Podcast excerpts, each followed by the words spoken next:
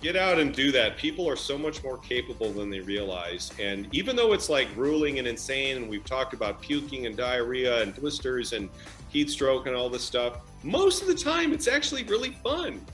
And the other crazy cool thing about ultra sports is you can go out there and just suffer like crazy. And like within five minutes of finishing, you just think it was the greatest thing that you ever did in your life. And you just like forget about all the, you know, painful stuff and you just remember all the great stuff.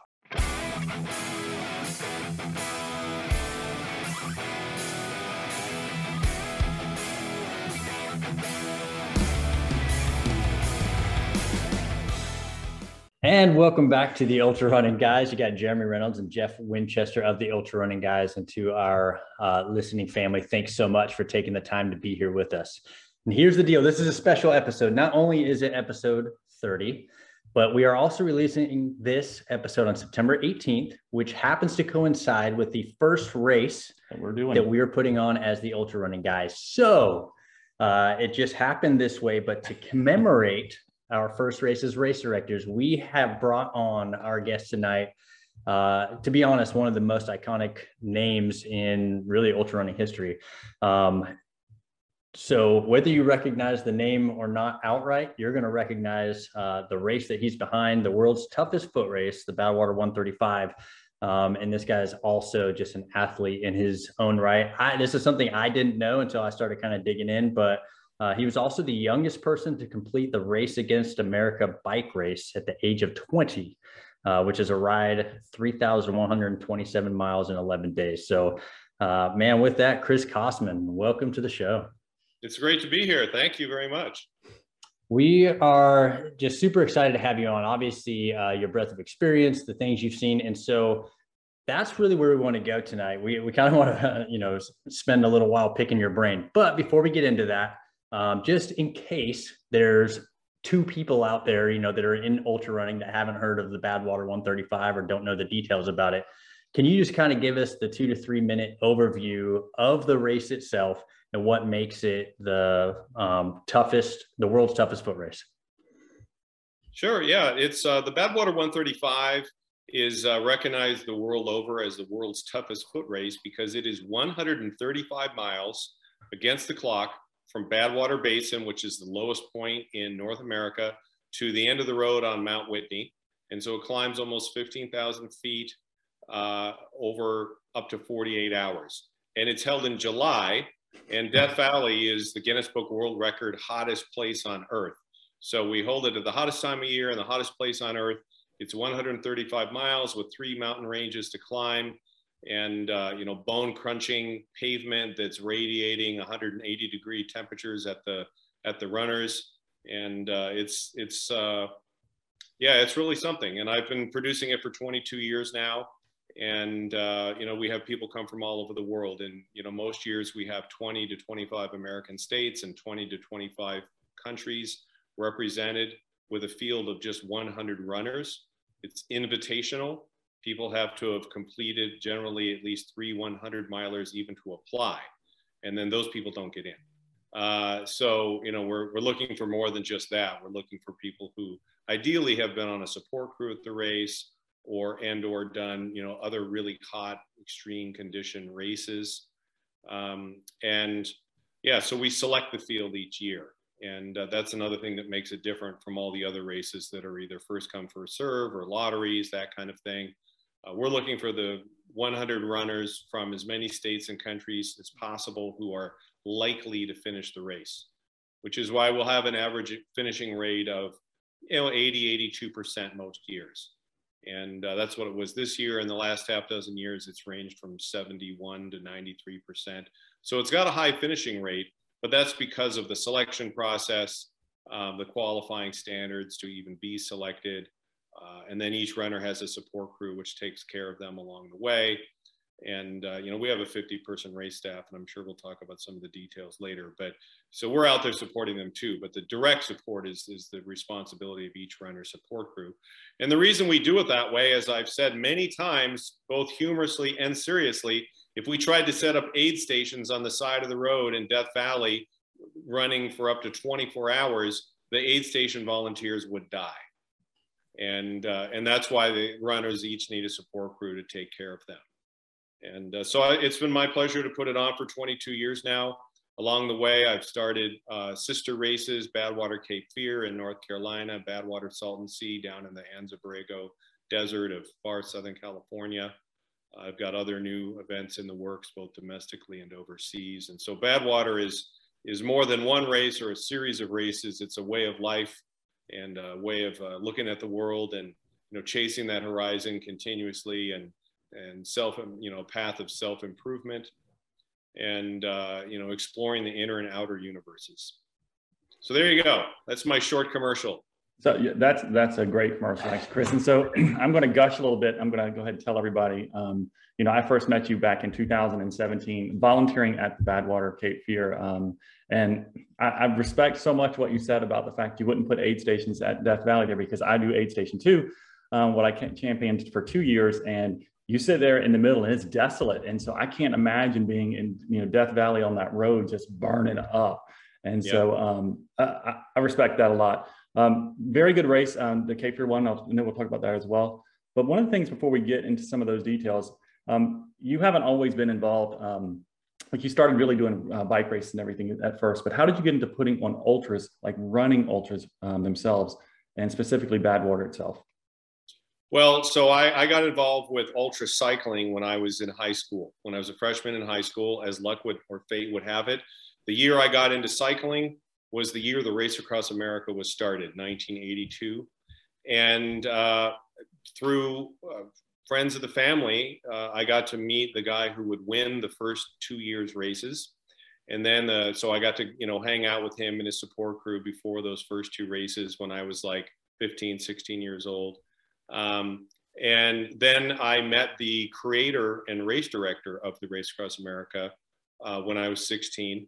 And uh, he took me under, his name is John Marino. He took me under his wing um, and became my mentor with, you know, cycling and training, but also getting sponsored, promoting myself and all of that because I was a teenager. And then I was a college student and I was a grad student. Like I couldn't pay for all the racing that I wanted to do. I needed sponsors. And so I grew up with that race and I worked on the race. I worked on the qualifying race, and then I competed in it when I was uh, the Race Across America when I was 20, and um, went coast to coast in less than 11 days, San Francisco to Washington D.C. And so at that point I was 20, and I'd been working on uh, races since I was 16, and I had started organizing um, my own record attempts, like what we now call FKT in the ultra running world, fastest known time that was happening in ultra cycling starting in the 70s. Hmm.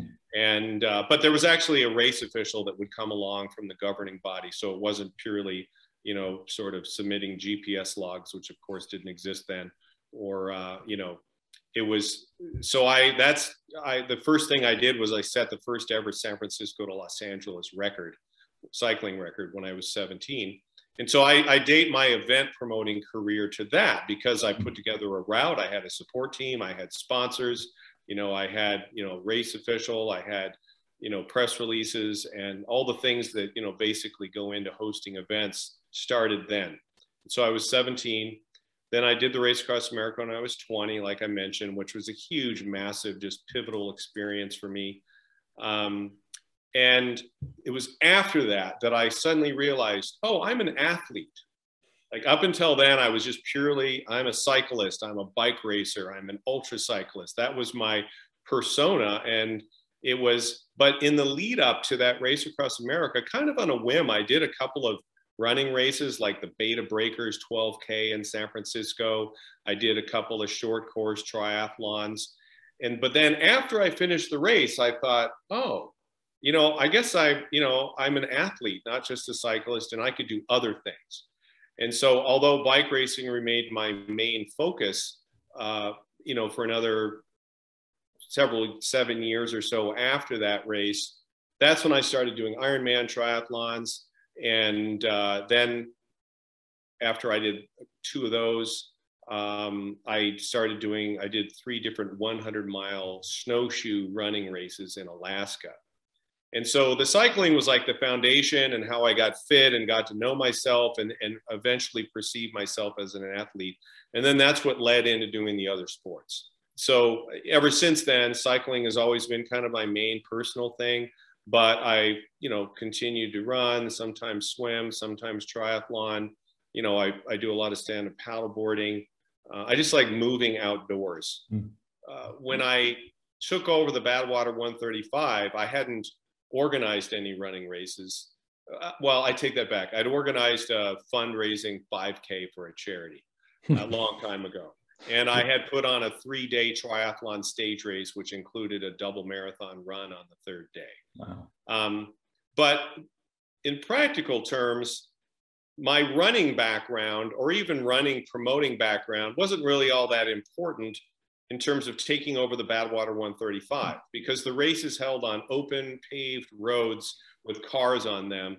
And when I took over the Badwater 135, I was one of the top two or three experts on that in the world mm-hmm. because after doing the you know besides doing the race across america i was also on the staff of it and one of the for 13 years and a race director for six years and so i had seen just everything happen on the open roads of america you know for so long once i took over the badwater 135 what's crazy is when i took the race over it had been put on by this huge international multi-million dollar shoe company but their entire race staff was two people. and crazy. they would just come out, do kind of an informal pre-race meeting, and then the next day they'd meet everybody at the start line, take a few pictures, count down from 10, say go. They would drive along taking pictures for a while, and then they would drive into Lone Pine and go to sleep for the night. And then they would just drive up to the finish line and wait there for people to get there. So it was almost like FKT loosely organized into a group adventure. And so what happened was I'd been producing a 508 mile bicycle race that went through Death Valley for 10 years before I took over the Badwater 135. And so I was very familiar with the area, the roads, the park service, the county, the highway patrol. So when I went, I went out to watch the 1999 race because the organizers then were getting out of it. They they produced shoes. They weren't interested in ultra running. They didn't even make a road shoe anymore. And so I went out to watch in 1999, and honestly, I was completely horrified and appalled at everything that I saw. Like I thought the runners and the running and the route were awesome, and I knew the you know I knew the route very well. I'd done a bike race on that course. I'd been out there a zillion times. Um, but there was no oversight of the race whatsoever and there were basically no rules. And even if there were rules, there was nobody there to enforce them. And there were no timing checkpoints, there were no roving officials, there was no medical support, there was no communications on the route like radios and satellite phones and things like that. Um, there was no photography, there was nobody doing a webcast, you know, which I'd been doing for about four years at that point with my bike race out there, where we were putting image galleries and race updates and time splits and things online. You know back in the 90s that was you know i was cutting edge with that. And mm-hmm. and here they're this giant international shoe company and they're not doing any of those things. So when i um, went out there to see the race and get ready to take it over i had a much different vision for the event uh, you know of course the same layout and the same concept and so the same idea of running from badwater basin to, to uh, whitney portal another thing was the previous race director literally told me he didn't let anyone in the race who didn't speak English. Hmm. And I grew up at, you know, I was an exchange student in Egypt in high school. I spent two years traveling Europe and North Africa when I was growing up with my family. You know, I studied languages. I was uh, studied archaeology in college. You know, I worked overseas on projects. And so I looked at this race and I said, this is the Olympics of ultra running. Mm-hmm. And and back then there were literally like 10 or 15 100 mile ultras in America. That was it. Mm-hmm. It was you know, it was a tiny fraction of what exists now.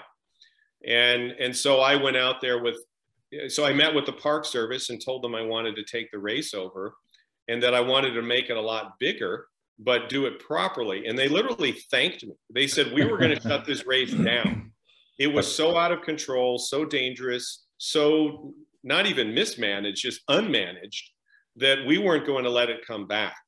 But we know you, you've been working out here for 10 years. And so they approved me taking the race from an average of 25 runners a year to 90 initially and then to 100 after a few years. Um, because I put structure in place. You know, I had rules and race officials, and we limited the crew size and the support vehicle size, and we went to a wave start, and you know, we had communications on the course, and we had timing checkpoints. We knew where people were, you know, and and all of these kind of things. And so, yeah, so it's it's long winded what I'm telling you, but I mean, there's just a lot that you know. I had to start from scratch basically out there. I had a concept and a route, but that was it and it was awesome. I mean, I'll never forget that first year and what a how exciting it was and how totally stoked I was to to you know bring these runners together and to you know relaunch the event into the modern era and start putting it on the footing that it should have had from the beginning. One of the things that that really jumps out to me, and it's kind of what you were just saying, bringing the runners together. And so we were talking you know, obviously we could probably talk about the race for for three hours, of just the race itself and the logistics and everything. I know there's a lot of information out mm-hmm. there. But we were talking if you did a Venn diagram essentially of ultra running, right? You've got all these incredible stories and runners and people out there, but so many of them are going to crisscross or connect in the middle, which is Chris Kostman, right? So you've had this unique experience, at least from our perspective, mm-hmm. um, where you have, I mean, most of the books that I read when I got into ultra running, right? You got Dean Karnazes, Ultra Marathon Man. You've got David Goggins in his book. You've got Scott. Um, yeah, uh, Scott Jurek. You've got, I mean, even just Born to Run mm-hmm. talks about the race and talks about this race and what you're doing is iconic. And so and don't we forget Charlie Engle. Well, he was one of our guests. I was gonna, I was gonna say, and we've had a couple people on the yeah. the show, yeah. you know, that that have done it. So Andy Glaze, he was one of the, uh, I guess, percentage that didn't make it, but he had a great story about a, a full body, you know, lockup at mile 50. but yeah, I mean, same thing. Charlie Engle, one of my favorite books, and, and I know you guys ha- have a good relationship, but um, and if you want to give us any dirt on him, we'll take it too. But yeah, some, there's, there's some, actually been time. quite a few others. You know, there's Pam Reed's book, and then there's right. books by Mimi Anderson from the UK. There's a lot of books that that are about or reference Badwater, which is awesome.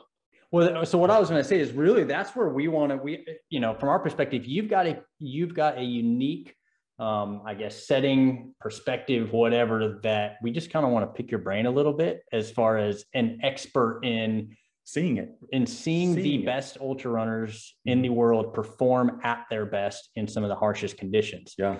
Um, so we want to kind of spend some time, you know, doing that as well, and uh, you know, kind of see what you think about some things.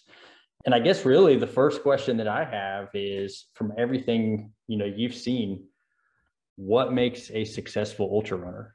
What do you what do you think those characteristics are that bring people success on your course? The absolute bottom line, most important thing that indicates somebody who will be successful, really with anything in life, but especially things that have very delayed gratification, is that they have to want to do it. It's all about they have to live and breathe that. When their mind drifts off, drifts off at work or school, or when they're wake up in the morning, or when they're laying in bed at night, they're thinking about ultra running or they're thinking about Badwater. Mm-hmm. Those are the people who can do the race and most of them actually make it look pretty easy. Um, and that has changed over the years. I mean, it's definitely, you know, 20 years ago, I wouldn't have said that. But the people who really want this are the ones who can. Mm. And now, is it, it's sort of a chicken and the egg thing, though, right? Is it the people who are capable who want to do it? Or do they want to do it and they find they're capable or make themselves capable? Having put this race on as long as I have, and we have this selection process where we literally ask them, why do you want to compete in the Badwater 135? And, and we ask them other things too. Who's, you know, it changes over the years, but who is your Badwater idol and why? Uh, what is the meaning of Badwater to you? Not just the race, but the whole brand. What is the meaning of life? I mean, these are things that we ask people. And what I have observed over the years is the influence of other people. So, everyone you just mentioned that we discussed who've written books, I have gotten many, you know, multitudes of applicants who have said, Well, I was a 250 pound chain smoker, and then I read Pam Reed's book or Charlie Engle's book or Dean Karnazes' book. And I found out that people did these things. And I didn't even know ultra marathons exist. Like I'd heard of the Boston Marathon, but you know, I wasn't even a runner. And now here I am, you know, six years later, and you know I weigh 170, and I've run this, that, and the other races, and I've now got the three 100 milers that you know to apply. And I was on a crew last summer at Badwater, and I can't even believe it, but here I am applying.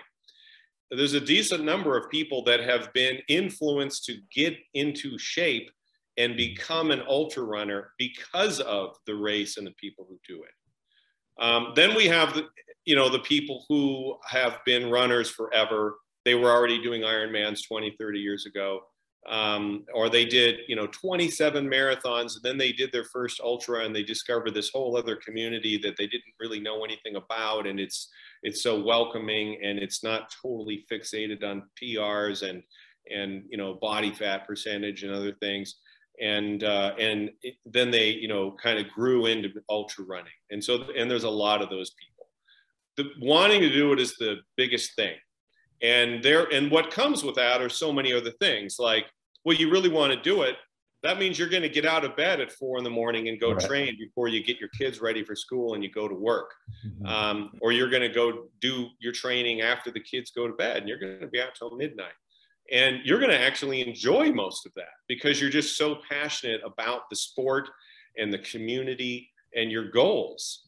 And, you know, we refer to the Badwater 135 belt buckle as the holy grail of ultra running. Oh, sweet. And uh, I'm holding one up right now. And uh, uh, it's incredible how much the symbolism of being awarded and then owning and having earned that buckle is to people and what a draw it is. It's like a beacon just drawing people in. I mean, it's still only ever going to be, you know, a micro fraction of the population or even of the runners who are going to do an event like this. I mean, we've had less than 1,000 finishers of the race over the decades. I mean, 10 times that many have summited Mount, Mount Everest. Um, but yeah, so passion and then what that means that you know that you're going to get out and train that you're going to do all of the research and studying and learning about the sport and then the particulars of our event which are quite different from you know the most of the other most other ultras are on the on trails um, don't have support crews um, and they're quite different. I mean the the physical aspect is generally similar in terms of running far through up and down mountains but you know, doing the homework to really understand what our event is about and the, you know, the support crew and the nutrition and the heat training, like literally training your body and for, for the heat over like 40 days prior to the race. Um, coming out and working on a support crew to support another runner and see all that hands on and and there's just so much to absorb and embrace i mean we have seven pages of rules for the race i wow. mean i don't love that but we don't have one rule i could get rid of you know, it's all based on common sense, highway safety requirements from the Park Service, the Forest Service, the Department of Transportation, uh, the county, etc. It's just it.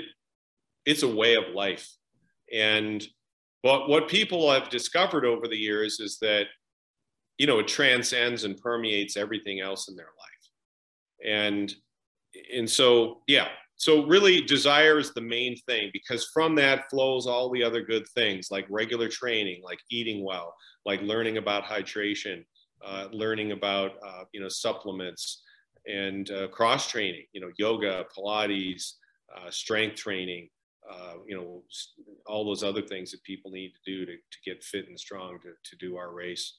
You know obviously to your point a small fraction of the population is ever going to run Badwater, right? But we've got, um, to be honest, a lot of our audience is uh, new in ultra running. We're mm-hmm. thinking about ultra running, and I think a lot of the same stuff still applies, whether you're trying to tackle your first 50k or whether you're at that level and you're mm-hmm. looking at, I think I'm ready to try Badwater. You mentioned right at the beginning the inner and outer universe, and I've heard you talk about it before um, on another podcast. Can you go into that just a little bit? Because I think that that's something that our listeners uh, can really benefit from. Yeah. So, like I said, I got involved with ultra sports when I was a teenager. And I was mind blown at how I would have these sort of transcendent, self exploratory, uh, universe bonding experiences out there, initially on my bicycle but later on foot and snowshoe and swimming and otherwise, while you're you're so present in what you're doing that you are kind of like a Zen master while you're doing these things because you're taking in the terrain, you're taking in the weather, and you're taking in the, the sounds and the scents and everything. But then at the same time, you're like noticing your breathing rate and your heart rate. And do you feel hungry or not? And are you, you know, thirsty or not? And uh, how's your energy? Are you getting an energy low? And so you're just, when you're doing ultra endurance sports, just out of necessity and out of just that's what it is, you're totally tuned in to everything around you and everything inside you. And my experience is that that's what happens when you get into the ultra zone, regardless of sport. Like you can go, you know, out on a hour mile, you know, an hour run, you know, after work. And most of the time you're, you're thinking about work or you're thinking about your to-do list. You're thinking about, you know, you got to get home and get dinner ready. You're, you're thinking about all that stuff. But right. when you get further into things, you know, however long that takes, um, you know, five hours, 10 hours, 15 hours, 20, 24, you get way out there, then that's when everything else just falls away and you blend with the whole universe and with yourself. And you don't always like everything you see.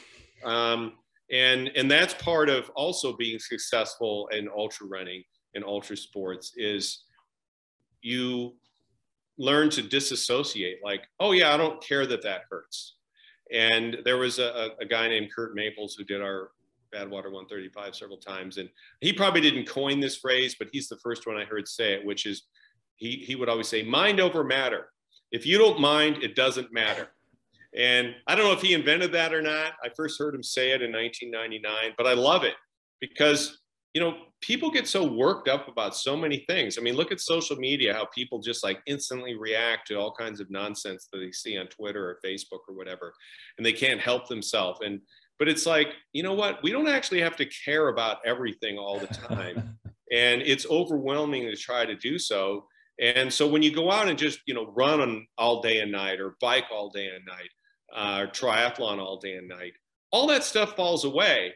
And you just do what you're doing. Like when way back when I was 20 and I was in the Race Across America and I had a 12 person support team with a car, van, and a motorhome. And I had a little radio clipped to my collar and I could talk to the support van behind me and they would talk back to me over the loudspeaker. And I remember saying to them, We've just been out here for like a week we don't know what's going on in the world. And of course, this was before cell phones and the internet and stuff. But we're like, World War III might have started and we don't know like we'll fly the finish line is at Washington Monument. And so probably when we approach Washington, DC, if there's like martial law, that's when we'll have like discovered that World War III happened. But as far as we're concerned, this is everything that matters is what we're doing right now. And there are many times and places in life when you can live that and uh, and feel that way and just like totally be present. And so, you know, discovering yourself and and you know what you're made of and and what you can just not care about uh, is is is right you know part of you know what i call exploring the inner and outer universes and you know just the appreciation for the things around you like my some of my most favorite um, experiences were those 100 mile snowshoe races i did in alaska because there was this mountain range on our left called the susitna and then there was these like hills coming down, these uh, ridges that were coming down. Like the mountain goes this way, but there's these ridges that are coming down. And we were going over a ridge and then across, you know, a frozen lake or river between, and then over another ridge and then back down, and then over another ridge and back down. And every time I'd get to the top of one of those ridges, I would look ahead into the distance and you could kind of see the Iditarod Trail because it's kind of cut through the trees or, or it's on a riverbed. And you could see the horizon like three ridges lines away. Wow. And I was like, okay, well, I'm, I'm headed there. And then my horizon just kept going further and further away. And of course, I never got there. And right. I mean, I would get to the horizon, but then there'd just be another one. And so I, I came up with the phrase chasing the horizon. And, you know, you don't feel geography when you fly over it. You don't really feel it when you drive over it. But if you bike or run or hike over it, then you totally feel it.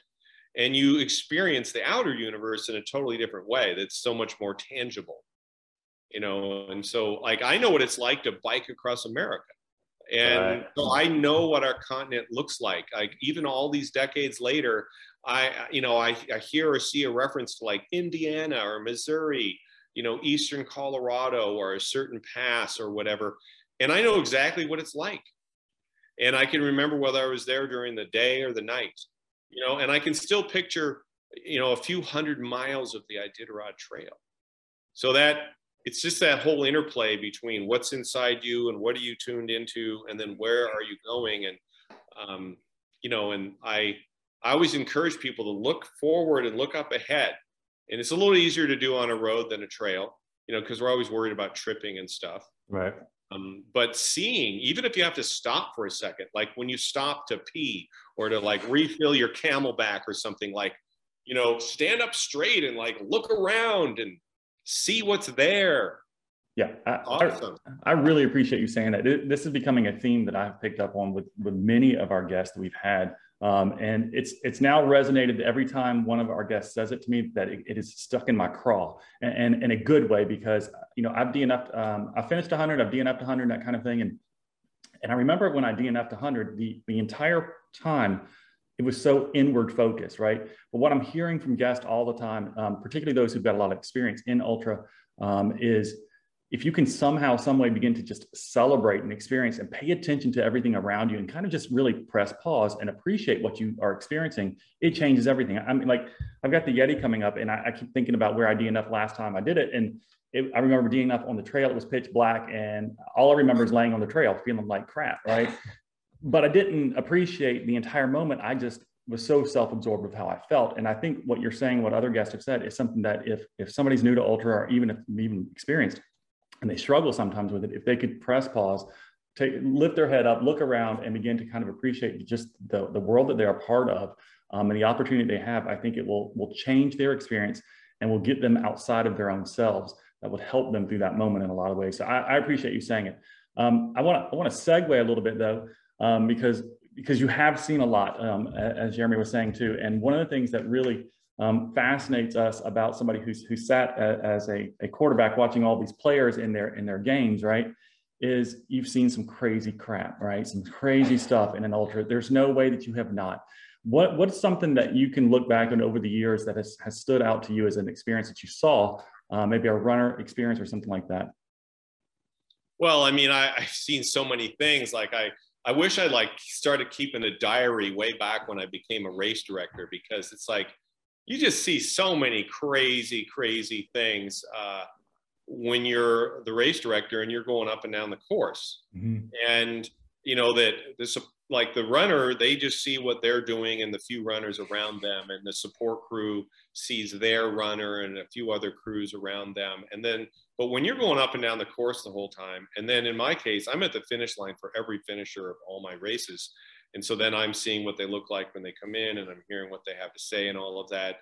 Um, it really runs the gamut from like the most, you know, horrible despair to like the most incredible excitement and enthusiasm um, and and I see how much of it is mental, mm-hmm. you know, and and I'm always amazed every year at the Badwater 135.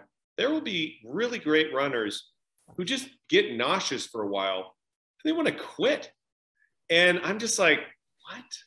Like, and and sometimes I'm, you know, if they haven't already thrown in the towel and gotten in the car or whatever, you know, I can talk them down off the ledge and i you know i feel like those like cops or firefighters who literally have to like talk some person off the ledge they're like on the edge of a bridge or a mm-hmm. building they want to jump off or something and and it's like you know get over it. Like this is the world's toughest foot race. It's hotter than hell. Of course you're nauseous. Like who of course you're throwing up. Like you know of, of course you've had diarrhea nine times. You know like this just happens out here. Like just you know but here's the thing. Like how many other you know i'll say to the person like you've been you've to be in this race you have to have been in many other races. Haven't you felt bad in those mm. races too? But then you finished right i mean you had enough finishes on your resume to be accepted into our event right. and so you, people still need reminding that like it's going to get better. Like almost everything that feels horrible physically, you know, and emotionally and otherwise in a race will go away because you'll just, you know, the sun will come up or you'll get a tailwind or you'll eat just the right thing or another competitor or your crew member will will you know pat you on the back in just the right way or whatever. And then you'll just get over it and keep going. And i mean honestly i'd like to have a rule that says anyone who's ever won our race before if they drop out they can never come back. You know like it just blows my mind. Like because what starts happening with some of these front runners is they they're they're in it to win it.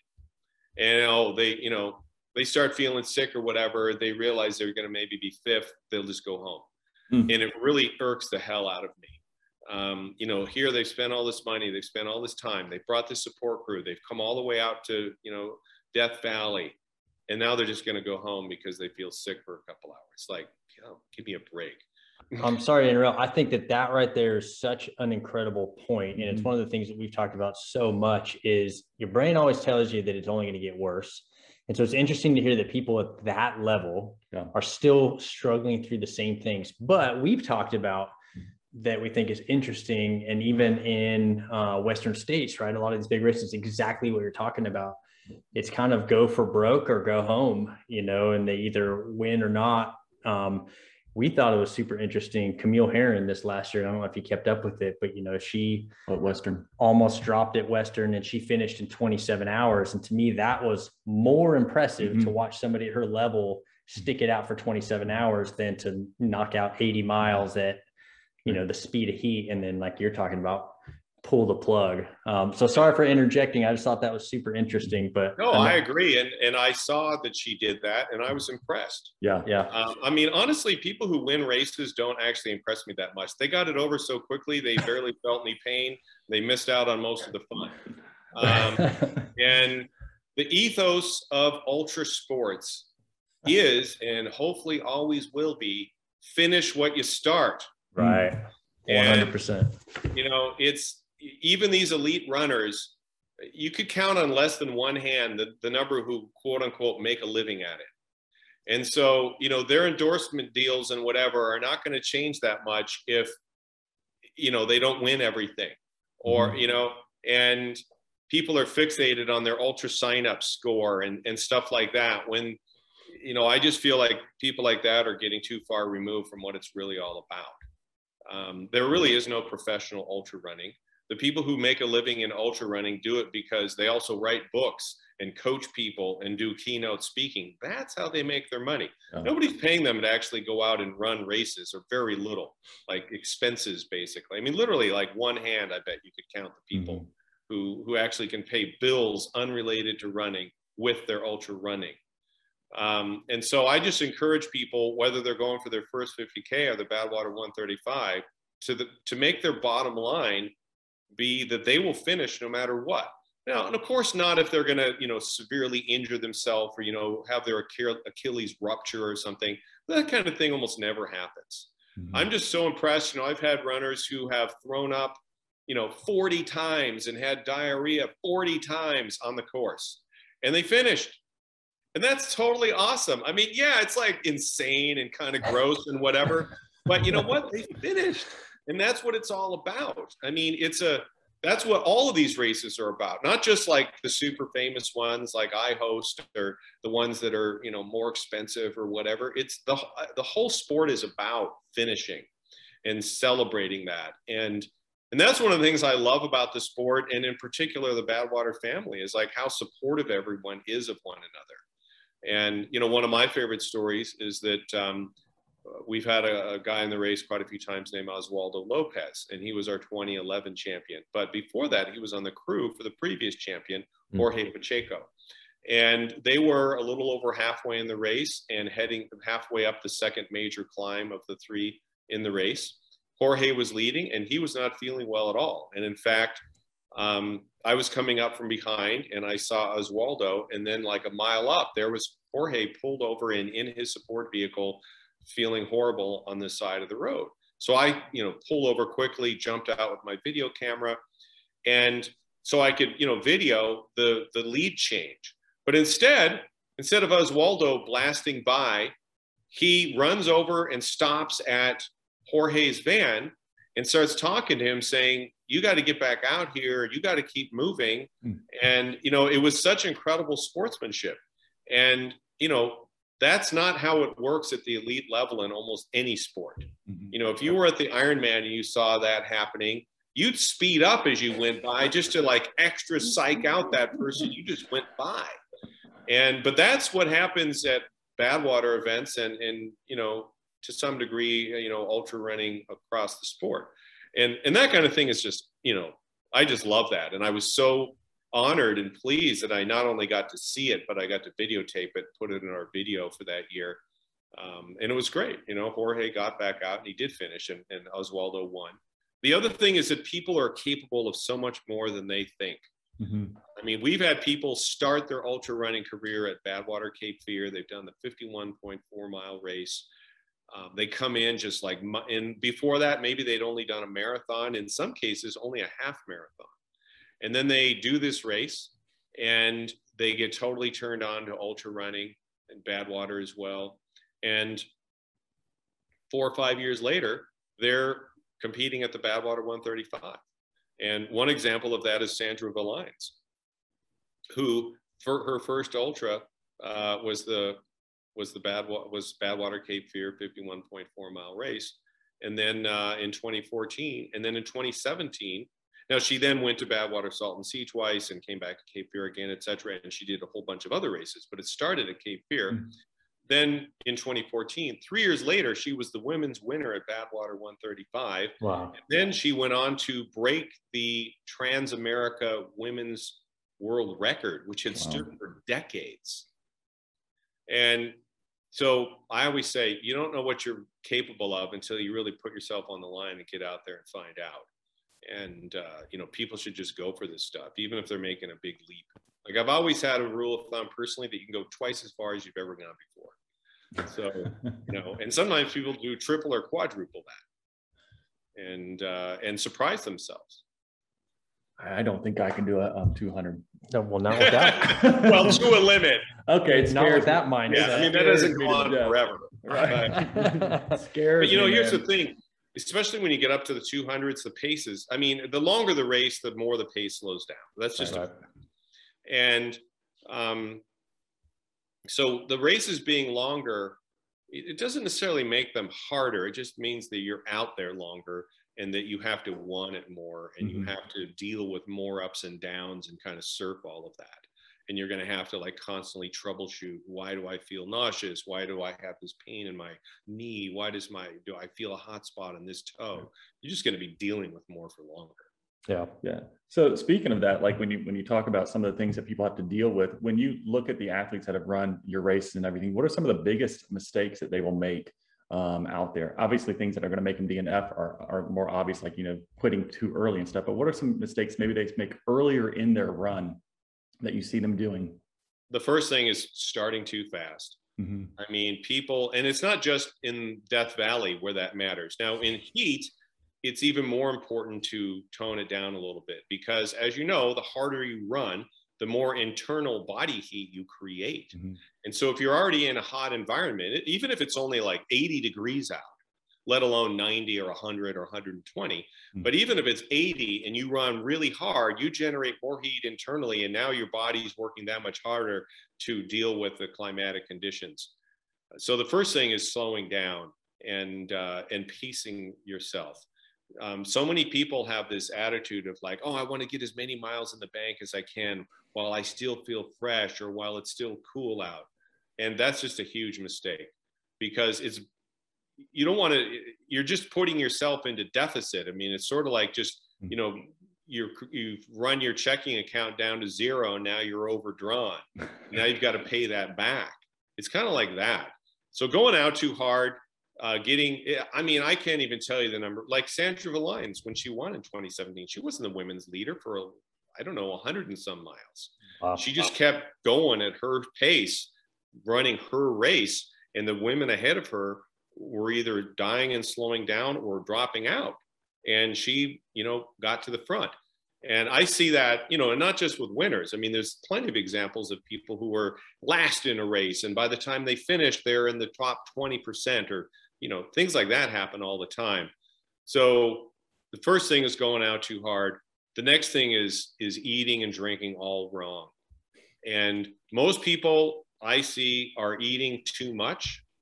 They're con- trying to consume way too many calories. They're like, oh, I'm burning 500 calories an hour, so I better eat 500. Wrong. The digestive system can only process like 200, 240 calories an hour. Eating any more than that mm-hmm. is totally stupid and and counterproductive. Especially on the heat, I would imagine. Yeah. Yeah. And then the other thing is, you know, people like just drink water the whole time.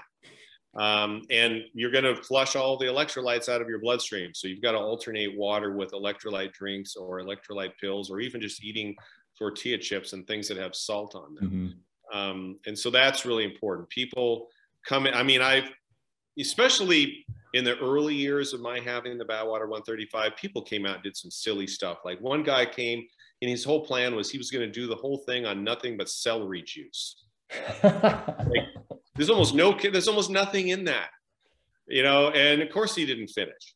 Or they think they're just you know i just want to eat burgers the whole time and french fries and stuff. And your body is putting all the blood is going to these muscles to drive you down the road or the trail.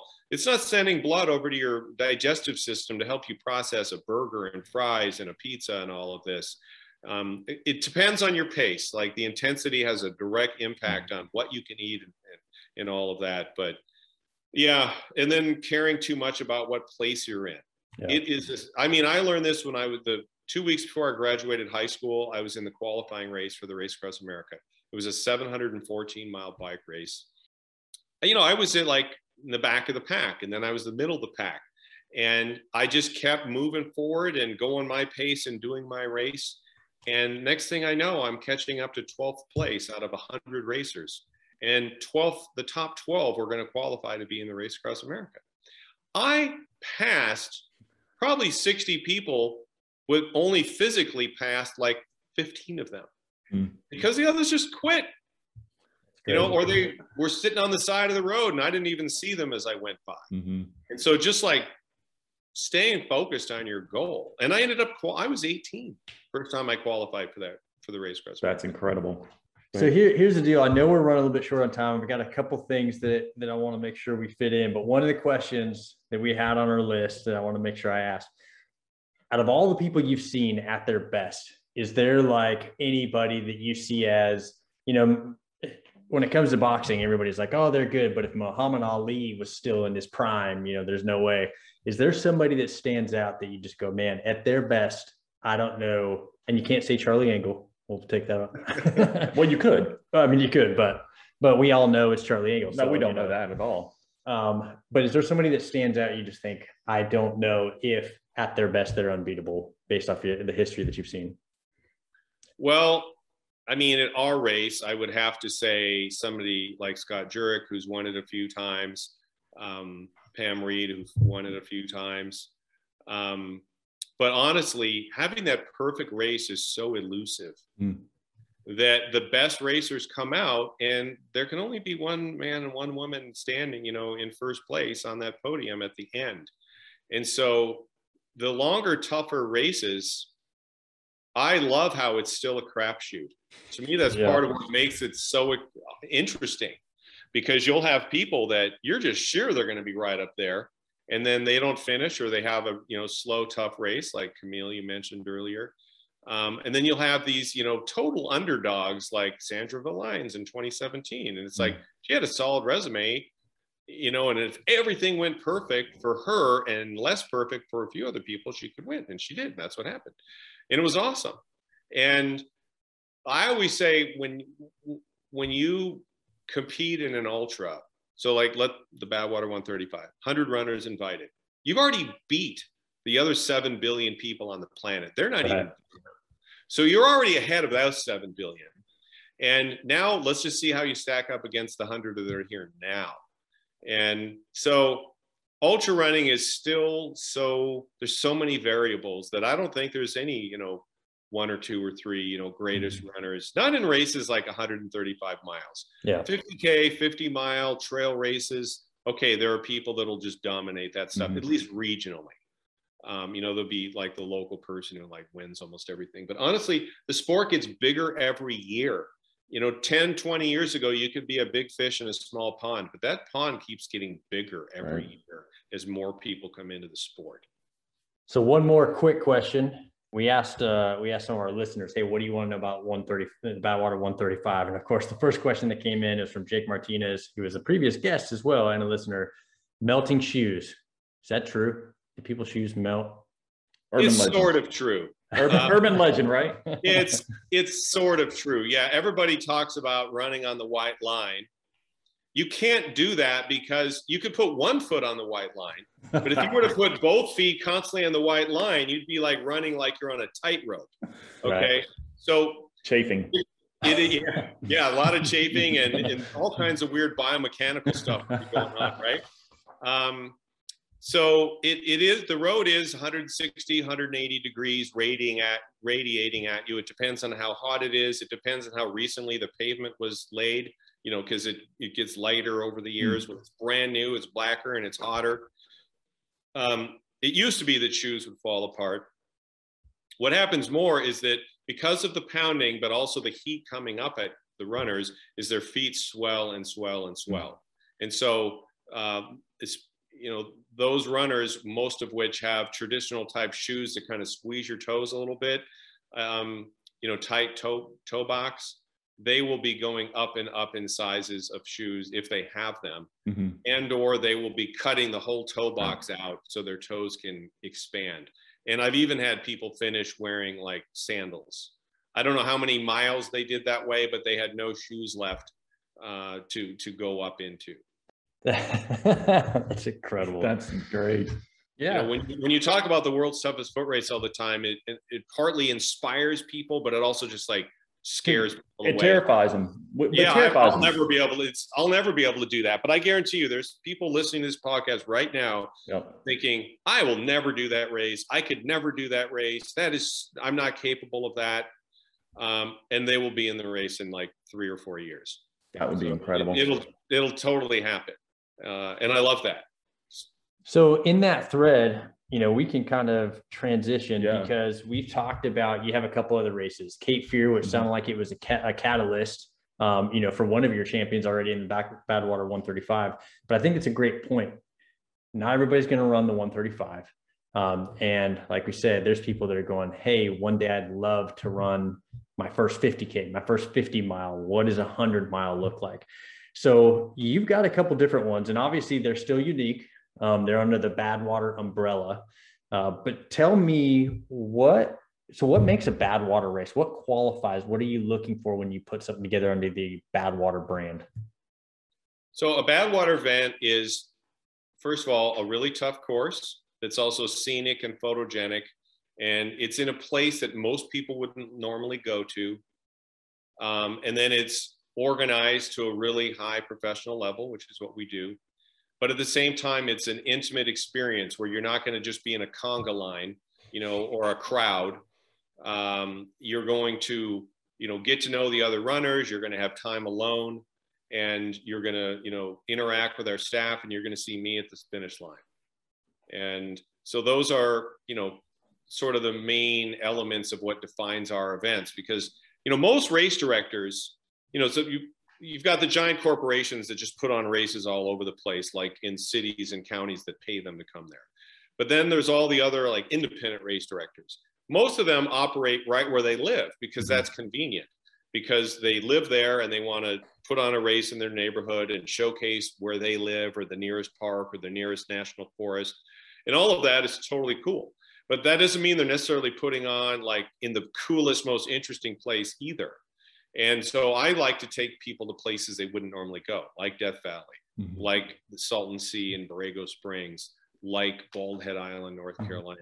Like I like taking people to destinations and then they get there and they're like, oh my God, it's so scenic, it's so incredible, it's so unique, and it's so hard. And you know, and then the support is great, and the camaraderie and the esprit de corps is is off the charts. Mm-hmm. That's what I want people to discover and, and take home from that. I, w- I will go ahead and attest that if anybody lives on like the east coast of, of the states, they should they should go to the Bald Head um, race itself. You know, Badwater Cape Fear. I volunteered a couple years. I, I, ran it in 2019 and did the 50k. So if you're looking at doing a 50k or a 50 miler, um, it's definitely one to check out. Um, it is incredible and it is deceptively, deceptively, deceptively hard. Um, and the reason it's so hard, I found when I ran it, um, is because you fool us when you start off like a 12 and a half mile run on nice roads and everybody's having fun. The weather's cool at that point. The wind's, you know, not really beating on you yet. And you're like flying. And so I just remember like running the first 12 miles at too fast that I shouldn't have been running at, and then got to the to the sand because the next nine mile loops we start doing back from one end of the beach to the other end is all sand with the ocean with the tide coming in and out and everything. And it is it's tough because you're on the sand. But what makes it tough is not just the sand, but it is the incredible wind that is constantly hammering um, at least one way in your face. But it makes it awesome. I mean, it is one of those experiences that um, it's two different races. It's on the it's on the island of the roads themselves, and then when you get on the beach, um, where you run, and you have two different experiences. But if you live on the east coast of the states, um, I highly recommend you coming down for it. It is an incredible experience. I believe you can still sign up for it now. I think it's still got open slots, and it is on October second um, coming up. Normally it's in March, but because of COVID, we moved both our spring races to the fall. So will you have it in 2022 in March also? Yeah, next year we'll be back on March 19th. Okay, great. Yeah. So yeah, so if you can't make October because this is coming out on September 18th, then maybe get the March one as well. Either one of those would work. But yeah, yeah. it's it's definitely a fantastic taste and um, taste of Badwater. And uh, like you said, it is well run, it is well put together, and you have an incredible staff that's there, and you spend a lot of time investing in the runners and um, providing a, an incredible experience for them. Thank you. That's mm-hmm. that's what I live for. That's what I do. It's who I am. so on that on that point, because I know we've got to wrap up here shortly, but you kind of referenced something, um, and, and so one of our things was just, hey, what what message or messages do you have to get across to our runners that maybe or our listeners that we haven't talked about and you kind of talked about people getting to the sport. People can do more than they think they can. Is that something you want to expand on or is there anything else you want to touch on? Yeah i just i really i want people to go for it because you don't know if you don't try. And you know it's running. Humans are designed to run. Mm-hmm. like you know we've been around for millions of years and we didn't have air conditioning we didn't have cars. You know i had so many interviews this year in july because of the insane heat wave. Oh, and you know people were saying well is it safe to run in this heat? I'm like well first of all this is typical death valley weather. The news is that it's 120 degrees in british columbia. Right. That's the news but you know, I, I, worked as an archaeologist across the Middle East and South Asia, and I've studied ancient history in, and I've traveled all over the world. But you don't have to have any of that background to realize air conditioning didn't exist 100 years ago, and cars and all of that. And so people can adapt to all kinds of conditions, whether it's heat, cold, high altitude, you name it. Uh, people can adapt, and they can now intentionally adapt because they want to. Um, and you know, running is a natural thing. Now, a lot of people don't really know how to run and they just go out and start running. And, and some of those people run well. But I'll tell you one thing I see the front runners in ultra marathons flow beautifully and they have great form. And that is one of the reasons, one of the main reasons they are at the front of the race is because their form is good. Hmm. It's outstanding. And occasionally you see the exceptions to that you know, people who can just sort of hurdle themselves down the road or the trail, you know.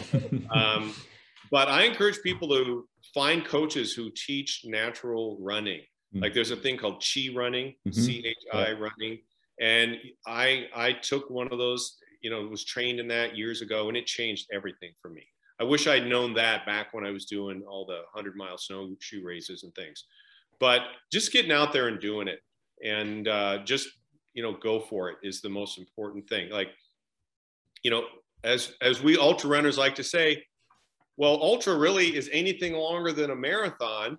And so technically 26.3 miles is an ultra but realistically 50 kilometers it's only five more miles than a marathon. And marathons are usually on pavement and you just feel this like compulsion to like go as fast as you can and pass that person in front of you. But when you come to an ultra, all of a sudden it's like you're you're on a different planet. Mm-hmm. And you don't necessarily feel compelled to pass the person in front of you. You might want to run along with them and shoot the breeze, um, and and intentionally finish together and and then your pace slows down and then usually there's trails and other things and you know that change the beating on your body. And then that 50k might actually be quote unquote easier and definitely way more fun than a marathon. Yeah. And so i, I just want people to get out and go for it. And it doesn't have to be my races. I mean just mm-hmm. go to any and do it. And you know but you know get recommendations from your friends read stuff online and see what what stokes you and just get out there and do it. That is awesome. I agree so our our message is just show up that's kind of what we echo and i think it's you know yeah. just a similar message mm-hmm. um, and and part of the reason we say just show up is because something sometimes things can just be overwhelming yeah. you know but if, if you just show up and start to your point you don't know what you're capable of you right. may surprise yourself yeah. Well, and everybody's got their baggage. Like everybody's got to make a living. Everybody's got family to take care of. You know, everybody has, you know, like my water tank just detonated uh, last week and dumped like 50 gallons of water. Thankfully, I was home. But it's like now I'm dealing with that, you know, several thousand dollars and whatever. But it's like everybody has that stuff. Yeah. But you know what? When you go out and go for a run or a bike ride or just get outside in nature, you're going to feel better and these longer races, ultras, you can leave all that stuff behind mm-hmm. and you know go out and live in this sort of idyllic world for six or 12 or 24 or 48 hours. And and it's there waiting for everybody. And by the way at badwater cape fear almost nobody has ever dnf'd um, part of that is because we let people change categories. So you can finish the sign up for the 51 mile race, but when you hit the 50K finish, you can drop down.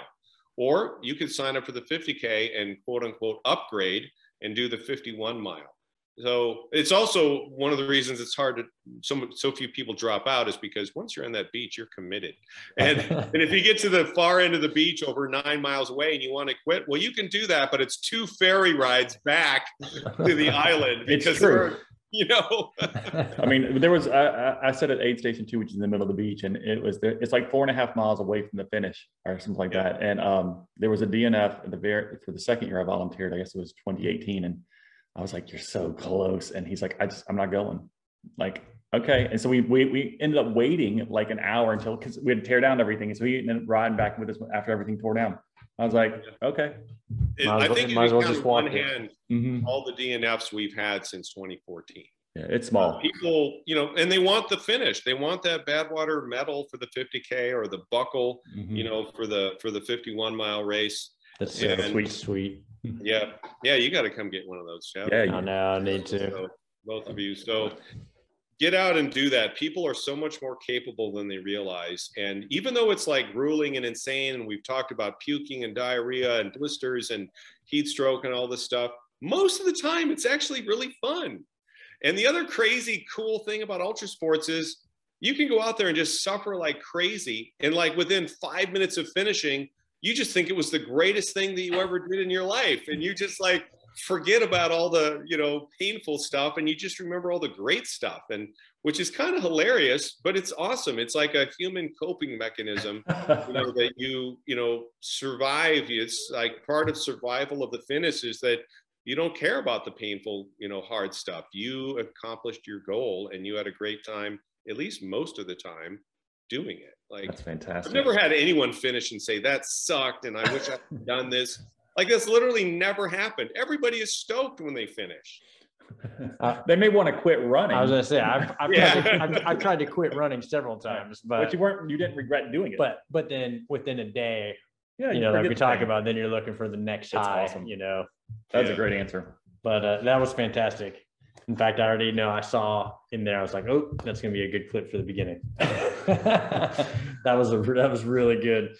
But um, Chris, it has been such an honor to have you spend your time with us tonight. Um, we know you're a busy guy. And here's the deal I'll throw it out there. You know, like I said, we're putting on our first race. You ever need a tip? Just give us, you know, we're open door. Just give us, uh, you know, reach on out. We'll give you some some race directing. I tell you, I've put on over 150 events, but I am a sponge. I'm like every event I go to or even observe online, I'm looking for things that, you know, I'm I, am i am an equal opportunity stealer of great ideas. Yeah, that's great. And Thanks, uh, I wish you I wish you good luck with it and good luck to all the runners. We appreciate that. Well, yeah. thank you.